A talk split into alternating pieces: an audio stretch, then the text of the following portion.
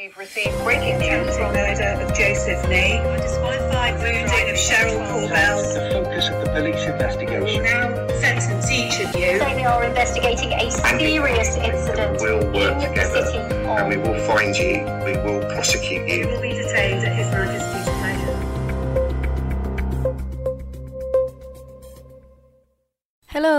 good morning, good afternoon, or good evening, depending on when you're listening to this, and welcome to the Oxfordshire Court and Crime podcast. My name is G, and I am the Court and Crime reporter for the Oxford Mail, which brings you this podcast. This is the third episode into the murder trial of Jorge Carreño. Now, usually there's been a week between podcasts, but it's only been th- uh, three days since I recorded the last podcast, and on the Friday the trial didn't sit as a jury member was sick, and on Monday and today, uh, recording it on a Tuesday, has been the defense case. So I thought, right, let's jump in, let's go through the two days of evidence with Blake on the stand before the jury retire. Now, before we jump in, I do have to remind you that this is an ongoing trial. So the jury have not retired, a decision has not been made, and everything that is being said is either the case of the prosecution or the defense. Everyone is innocent until proven guilty in law, and they are in this podcast as well. So, if you're listening to this quite far in the future and you're thinking, you know, G didn't mention this or she didn't mention that, it's just because proceedings are still very much active right now, and I'm reporting as the trial goes on. Now, without further ado, let's jump into the defense case in the murder trial of Jorge Carreño.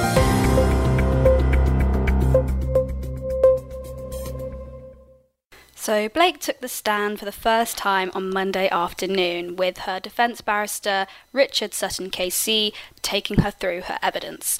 So, I thought we would be best to start with a little bit about Blake, which is the first thing the jury heard, and then I'm going to try my best to take you through the evidence chronologically, even though it was heard in bits and pieces at various stages. Blake was born on the 18th of February 1998 in China. She first moved to the UK with her parents at the age of nine, who are both medical professionals. I believe she said her mum was a cardiac surgeon before becoming a researcher, and her dad was also um, a doctor, I believe, or definitely worked in the medical profession. She lived with her mum in Crotch Crescent, Marston, and her dad still lived in China for work reasons. Blake said growing up she had a fairly strained relationship with her parents because at around the age of 12 she came out to them as transgender. She told the jury that she had always wanted to be a girl, but it had created a very large emotional rift between her parents. Without going into it in too much detail, she was describing how her parents thought it was a very difficult path for her to go down and was they were trying to persuade her to take a different direction, basically. She said, quote unquote, to the jury, I have a lot of unmet parenthood needs. I feel very forsaken, I suppose. She told the jury that she didn't have any surgical intervention, but at the age of 17, she did start to take testosterone blockers. She described not wanting to gain sort of masculine muscle. She said she would often starve herself because she didn't want to sort of build that muscle up and bulk out, and she described her strength as an unfit female. Emotionally, Blake described herself as having suffered from depression growing up and also a dissociative disorder. Just quoting from her in the trial, she said, I feel like I just started existing. It feels like I was really fragmented. If I was to divide the whole of one's ego up, it would be a pie chart between my personality and other parts. It's not a cohesive whole. She said that she often self harmed and that a lot of the medical equipment that was eventually found in her home was used for this purpose. Moving on in her evidence, Mr. Sutton started to talk to Blake about her relationship with Ashlyn Bell. Now, you may remember this name from the first podcast. She was the American girl, Blake's former partner, who eventually came to tell police about the alleged confession. Now, we will get to this further on in the podcast, but first, I want to take you back to how the pair met. The pair first met and started talking on a messaging platform called Discord, where Blake's username was blood moth. She was asked to go into more detail about why she named herself this, and I will quote her word for word. She said, It's a metaphor for my own tendency to do things that were damaging to myself, like a moth laying there in the fire until they are burnt. And blood is the type of obsession I ended up having. I'm obsessively drawn to my own death and harm, I suppose, in that I end up bleeding a lot. She said that Ashlyn Bell's username was Murder Mutt because of her obsession with murder and also through seeing herself as a dog. So the pair started talking on Discord, and Blake said that she was attracted to Miss Bell because she thought, oh, cool, this is someone deranged enough to kill me, because apparently I am really bad at killing myself. Now, these are the exact words she said to the jury in reference to her experience with self harming. She said that Miss Bell was someone who was quite interested in violence and harm in a sexual way, and she thought that Miss Bell would be someone who would eventually end her life because of the sexual gratification that she receives from that. A lot of the messages between the pair were about strangulation and rape and just general violence and harm, and Blake explained this to the jury as just being fantasies and role playing for sexual gratification. She said because of the testosterone blockers that she herself didn't actually receive sexual gratification from these conversations because she had lost her libido, but she did it more so for Miss Bell, and that for her on her side of things, it was more of a way to appease Miss Bell in the hope that one day she would eventually kill her. Now, this relationship seemed to take a turn for the worse when Blake explained that because of her mental health issues that she had started to feel fear of abandonment, which she said Miss Bell used against her in order to get her to do things that she didn't necessarily want to do. Cue what the court has dubbed the cat evidence. Blake told the jury it was Miss Bell that had an obsession with killing animals, and it was her that told Blake to go out kidnap a cat and kill it for her for either a Valentine's present or a birthday present. Blake can't quite remember. Blake said that she didn't want to do this, but she was fearful of the punishment she might receive from Miss Bell if she didn't go through with it.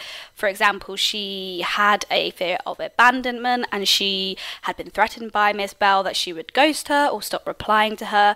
Blake said on two previous occasions this had happened and it had caused her to have a mental health spiral and self harm, and she had ended up in hospital hospital twice. She told the jury she was fearful that if she didn't do it, she could end up dead at her own hands. So, I won't go into too much detail about the cat evidence again, as I know it's not something that people want to hear, but in brief, as you remember, Blake kidnapped the cat and killed it and put pieces of the cat in a blender. When asked by Mr. Sutton how she felt during this, Blake said that she felt very guilty, very awful, very lost, and she was just doing it to appease Miss Bell. So, quoting directly from her in the trial, she said, I was just trying to meet expectations, meet demands, and be happy about it. To narrate a different persona, to act as if I was someone who enjoyed the suffering of others and animals, to be who I'm not. I expected the cat to die a lot quicker. It's why I ended up stabbing it through the heart. To stop the suffering, I suppose. Something I could do without it looking like I was freaking out. She told the jury that she was pretending the cat was an inanimate object, and when asked later in the trial during cross examination by prosecutor Alison Morgan KC why she was seen to be laughing and smiling in the video, Blake said the whole thing was choreographed purely for Miss Bell. She said she wanted it to look real, she wanted it to look dramatic, she wanted Miss Bell to force herself to look away because of the gruesome things she was doing so that Miss Bell would never ask her to do it again. It's also the first time in the trial that we heard Blake actually kept the cat's heart in a jar of salt to preserve it. And when asked later in the trial by Miss Morgan why she had done this, she said, I feel like it's nothing I should forget, not something I should brush off, not something I should be able to go to sleep and forget that it happened. I'm just briefly going to touch more on the cross examination about the cat evidence so that we can put it to bed and we don't have to talk about it again. Um, so, Miss Morgan also asked about the cat video and the music that was playing in the background, which, if I can remember it at the top of my head, was True Faith by New Order, which the prosecution say is a homage essentially to the Netflix documentary Don't F with Cats, in which murderer Luke Magnotta is playing this music when he kills Jun Lin and is obviously eventually convicted for that. Miss Morgan is asking where this music is is coming from and uh, if it is connected to Netflix, which Blake denies and says that the music was actually on a loop because of the movie American Psycho and the scene in it where Patrick Bateman kills a colleague with an axe. She said that song was in the background and that's why it was played. So when Miss Morgan said but you do know who Luke Magnotta is. Blake said no, and that she wasn't really listening to Miss Bell when she was talking about the Netflix documentary, and that she just dismissed it. When asked why Blake could be heard comparing what she was doing to the cat and what she would like to do to a person, Blake told the jury that she's always been fascinated with human anatomy, but she had never got the chance to do it because she said it would be unethical, but then but that she would have to do it in medical school and she didn't get the grades for that as she eventually dropped out of sixth form. Miss Morgan then touched on the previous evidence that Blake said about how she felt guilty and awful about the cat, and Miss Morgan said, so it must be an appalling memory for Blake that scarred her every waking moment. Blake said, I suppose it was pretty traumatic, but compared to everything I've been through, it's not the worst. I had to take some medicine not to throw up. However, Miss Morgan then points out several occasions where Blake appears to be telling people about the cat video, and in one case, she says to someone, God, I want to effing open him up like my little cat friend. Blake said that she said this during an acute psychiatric episode where she feared she was being this awful person or becoming this awful person that would hurt people around her. She said that message was voicing her fears. She then said that a later message that she sent to another former partner, Evie Brockman, where she said, There's a video of me killing, dissecting, and mutilating a cat. It was like four hours long, was because her and Evie were talking in the context of extreme things they had done for other people. And that was pretty much the summary of the cat evidence. So you'll be pleased to know I won't be mentioning that again. So let's move on. Mr. Sutton then starts to talk to Blake about the day in question, July 25th, 2021. Firstly, Mr. Sutton asks about the picture that Blake had taken of herself with the leopard print dressing gown that she either appears to be holding or is in the background of the photo. You may remember the prosecution mentioned this as significant because it was something that she had used as a ligature when strangling her partners in a sexual context. She said that the dressing gown was just something that was present in her room because she slept nude, and that the postman often woke her up in the morning, so the dressing gown would be there so she could quickly grab it and put it on. She said in the photo she wasn't actually holding the dressing gown cord, it just happened to be on a banister, and it was the illusion of the photo that made it look like she was holding it. She denied it having any significance. When asked why she had taken the selfie in the first place, she said she thinks that Miss Bell had asked her to take a photo and that's why she had sent it. It had nothing to do with the events that occurred later in the night. So, when asked why Blake was seen to be walking around the city centre of Oxford in the early hours of the morning, Blake said that she is a chronic insomniac and that she had left her house that evening because she wanted to clear her head, essentially. Combining a bit of the cross examination here, she was asked if she thought her behaviour on that night seemed predatory at all because in some of the CCTV footage, she can be seen sort of stopping and looking down streets as if sort of looking for a victim, is how the prosecution had described it. But Blake said she completely refuted this idea. She said in some of the clips where she can be seen stopping and looking, it's because she's seen someone walking fast or it's caught her eye. She doesn't think that her behavior was odd in any way. When asked what was in her rucksack that she was seen carrying that night, Blake said it was just useful things. She denied having a garrote in there. She denied having carried the dressing gown with her. However, she did admit earlier in the trial to Mr. Sutton that she had bought a bottle of vodka with her and it was something that she was sipping as she walked. She said she remembers that she may have offered some of it to Mr. Carreño later in the night, but she can't recall if he did sip from it or not. When asked why she was wearing a mask that night, Blake said that she was just very conscious about the coronavirus pandemic at the time, and she said to Miss Morgan in cross examination that she was outraged that quicker intervention by the government hadn't happened.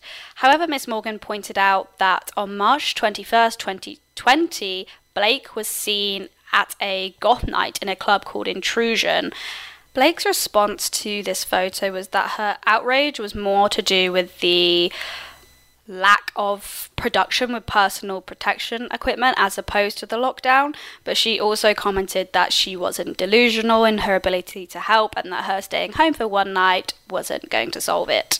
So now we get to the evidence where Blake came about Mr. Carreño in Radcliffe Square at about 4 am. I feel like it'll be quite beneficial to read most of what she said, so I am live blogging the trial most days, and honestly, if you're a journalist listening to this and you're thinking about starting a podcast, I cannot advise more doing a live blog because it's so easy to just go back and read through all the evidence, which is exactly what I'm going to do now. So, when Blake first saw Mr. Carreño, she said, I saw a person who seemed to be sat in the middle of the alleyway, which is typically indicative of someone not having the greatest of times, and I was concerned.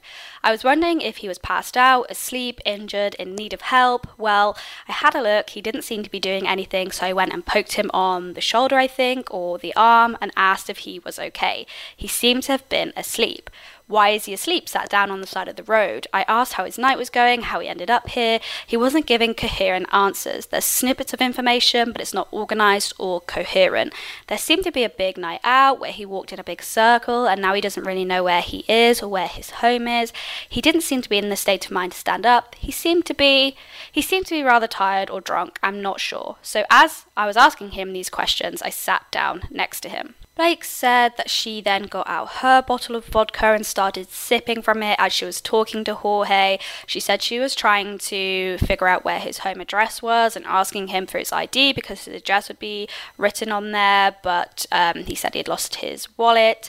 She said eventually she mentioned that she was going to go home because she thinks she got cold, but Jorge still didn't seem to know which way he was going, and she said that he seemed to enjoy the company, so they carried on making idle chat about their lives and his night out and walked together in the direction of Parsons' pleasure. Now, originally we thought that Blake had denied going to Parsons' pleasure with Mr. Carreño, but she said in her evidence earlier today that Mr. Carreño said his feet were hurting from boots that were bought for him by his ex girlfriend and that he wanted to sit down. So Blake told him she was going in the direction of Parsons' Pleasure as it was somewhere she often went on walks during the night and uh, sat by the river as it was quite a tranquil space. So both of them walked to the river together.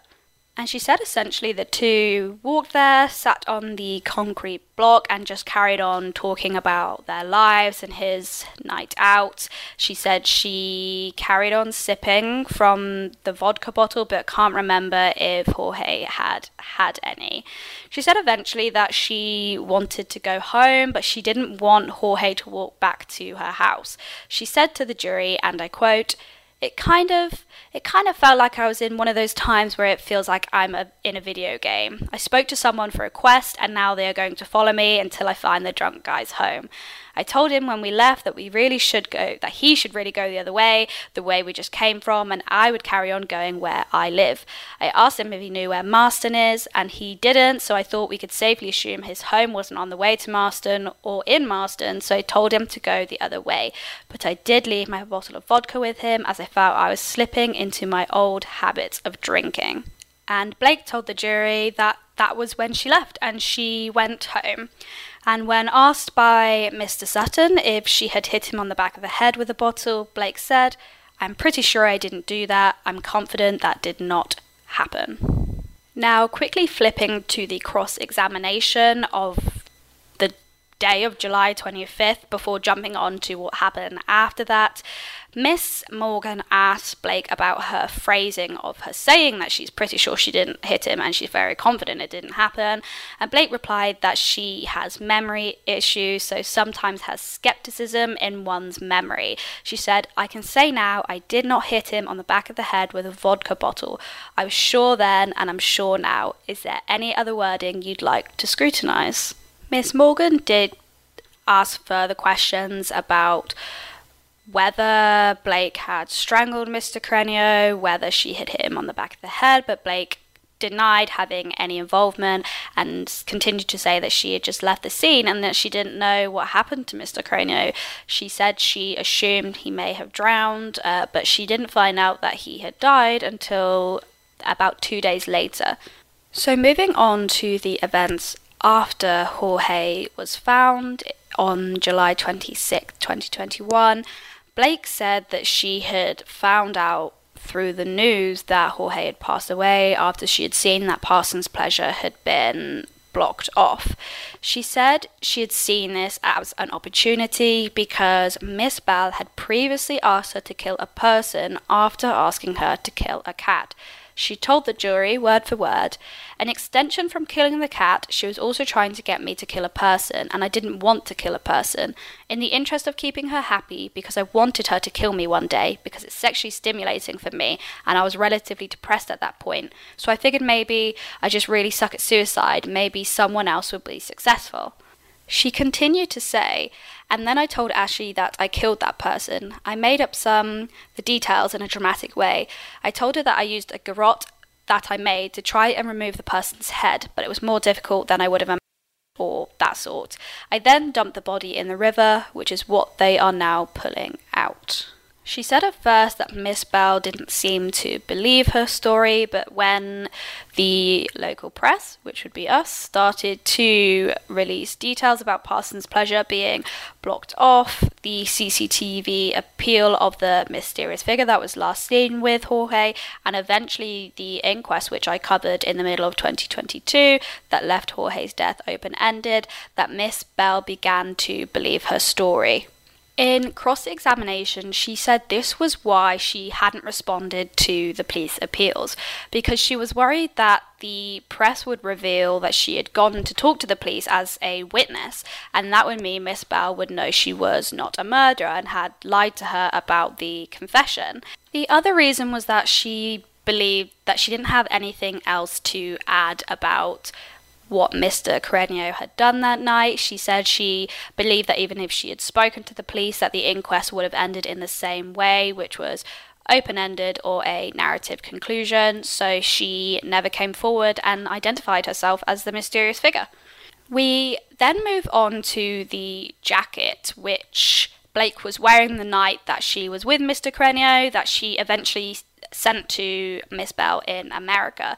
Now, this was the piece of evidence that was given to the jury at the start of the trial as the reason as to why police were able to arrest Blake because they were sent the jacket or the police officer that went out there was able to obtain the jacket and that was enough evidence to arrest her.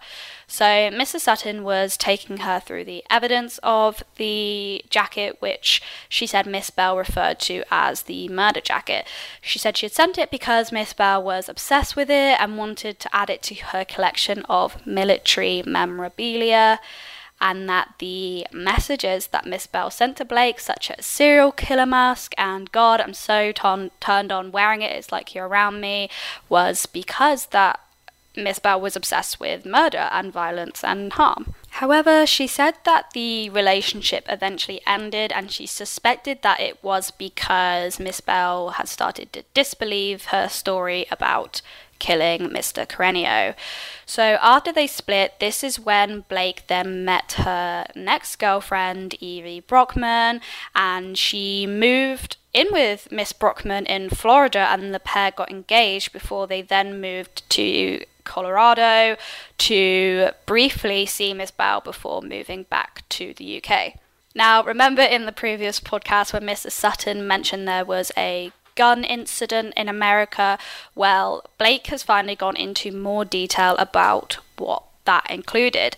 So she said that her and Miss Brockman were always intending to move back to the UK, but they had popped in to see Miss Bell as a courtesy, as Blake said she didn't want Miss Bell to feel like she had ghosted her or ignored her. So they went and I don't think they stayed with her. I think they said they stayed in like an apartment near the airport as they were always intending to leave.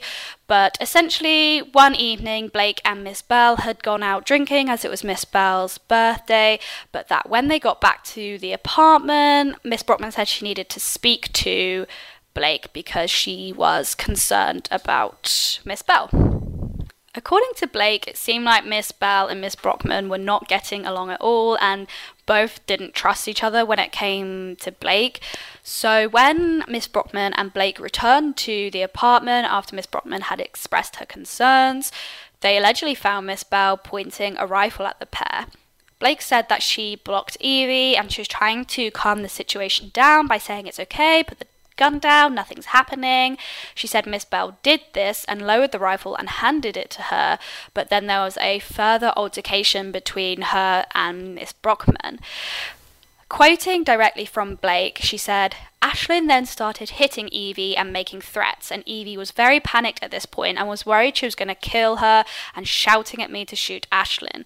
I was very drunk and holding a rifle that was loaded. I was trying to figure out the most rational thing to do. She then started wrestling me for the gun and shouted for her roommate, who came out and took the gun away. She did also break my rib. Immediately after that, we decided to leave as soon as possible and as fast as possible. It was a few months after this that Miss Bell made the tip off to police about the alleged lie or confession to killing Mr. Carreño. And Blake said that she essentially believes that this incident is why she made that tip off be- to, to get back at her because she said she knew Miss Bell didn't kill Jorge, she just wanted her to get in trouble. Now, just before we go into the concluding statements of Blake and her evidence, I will touch a bit more on the cross examination and some of the questions that Miss Morgan put to Blake. So, one of them was about a message she had sent to Miss Brockman saying, The last time I found someone this drunk, they died. Blake said that she was just trying to make Evie feel better because she had been staying at a hotel room, Blake this is, and she had opened the door to find a very drunk person outside, and she had decided to let the drunk person come inside and sleep on the floor. So Blake said, and I quote, I was just saying that as a justification to letting a random stranger into my room. The last time I found someone this drunk, they died, to make it seem light-hearted, as I really didn't want her worrying about me. This is referring to Jorge, as I found him passed out on the side of the road, and they somehow ended up in the river later. They died. I don't know how he died. I assumed he drowned. It wasn't something I did. As to how, I still don't know. I wasn't there. She was also asked about the pictures that were found on her phone of the memorial that was left at Parsons Pleasure about a month after Jorge died, as well as a photograph of the tree which was very near to where Jorge's body was pulled from the river. Blake said that she had taken a picture of the memorial because she remembered that she had taken a picture of the missing cat poster and Miss Bell had reacted positively to it. So she had taken pictures of the memorial as well, thinking that Miss Bell would react positively and that it would help in her disbelief at the start when she had told the alleged lie about killing Mr. Carreño. When asked by Miss Morgan if Blake thought this was disrespectful for the family and if she ever thought of them. Blake said, Yes, if they saw me walking up to the memorial and taking a picture, I don't think they would be affected. But now I'm on trial with people saying I was disrespectful, that I hunted him down, that it was an unfortunate murder and not an unfortunate accident. That would cause psychological damage. It would hurt them now, I suppose. When asked about the photo of the tree that was actually taken on Miss Brockman's phone, Blake said that it was Miss Brockman that had chosen to photograph the tree and that it was part of a photo shoot project that she was doing. When asked why Blake was in the photo, she said she didn't believe she was, that she was only half in the photo. She wasn't posing, it was just Evie taking a photo of a random tree. Miss Morgan KC also went through with Blake the video of Miss Brockman where she's recording herself and she's crying and she's saying that she's very scared of Blake and she's worried that Blake is going to try and kill her. Miss Morgan said to Blake, She is genuinely terrified of you. And Blake responds, Yes, I have no doubt she genuinely felt that. However, I'm very sure before that and immediately after that, she wasn't afraid of me. She told officers she had the best time of her life with me. I think that really demonstrates she had an acute moment of panic. As we know, Blake was arrested on August 9th, 2023, and Evie did briefly speak to police before being escorted back to the airport and flown back to the US, but she never made a formal statement to the trial or to police. And in re examination, Mr. Sutton took Blake back through their evidence, and a later message from Evie to her mum said, Small update, everything is okay.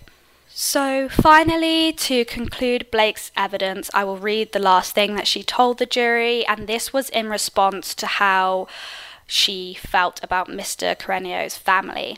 Blake said, I've actually contemplated going to the police and I spoke to a friend about it, but they didn't think much was to be gained because I honestly don't know what happened. I think it's tragic. I think the family will grieve either way. I don't think painting a target on me is going to help anyone. I hope they are able to move on. I've lost someone to suicide before. Not saying this is suicide. It's awful. It's never going to be the same again. I hope they can move on. I think the police would have a lot of questions. If I tell someone about my life in general, they'll be asking, What are you on about? And that, ladies and gentlemen, is the defence case. I am now recording this on a Tuesday night, and it's expected that the closing statements will start tomorrow on Wednesday, maybe concluding on Thursday morning with summing up from the jury. So potentially we could see a jury retire late Thursday afternoon or Friday morning. As always, thank you so, so much for listening. It means so much that you've taken half an hour of your day to listen to me ramble at you straight for 30 minutes. And I will see you again next, well, you will listen to me again next week when we potentially have a jury verdict. But if you cannot wait that long, please go to the Oxford Mail website for all your court and crime needs. You can also subscribe to my court and crime newsletter, which is similar to the podcast, just written down, and it goes into your email box every Sunday. To find that, you can go to oxfordmail.co.uk slash newsletters, or you can find us on all our social media platforms at Oxford Mail on TikTok or X. See, I remembered it was not Twitter this week. Lastly, if you've been affected by anything you've heard or read in our coverage of this trial, please visit the Samaritans website, which is just samaritans.org, or call 116 123. Thank you again, and I look forward to speaking to you next week. Goodbye.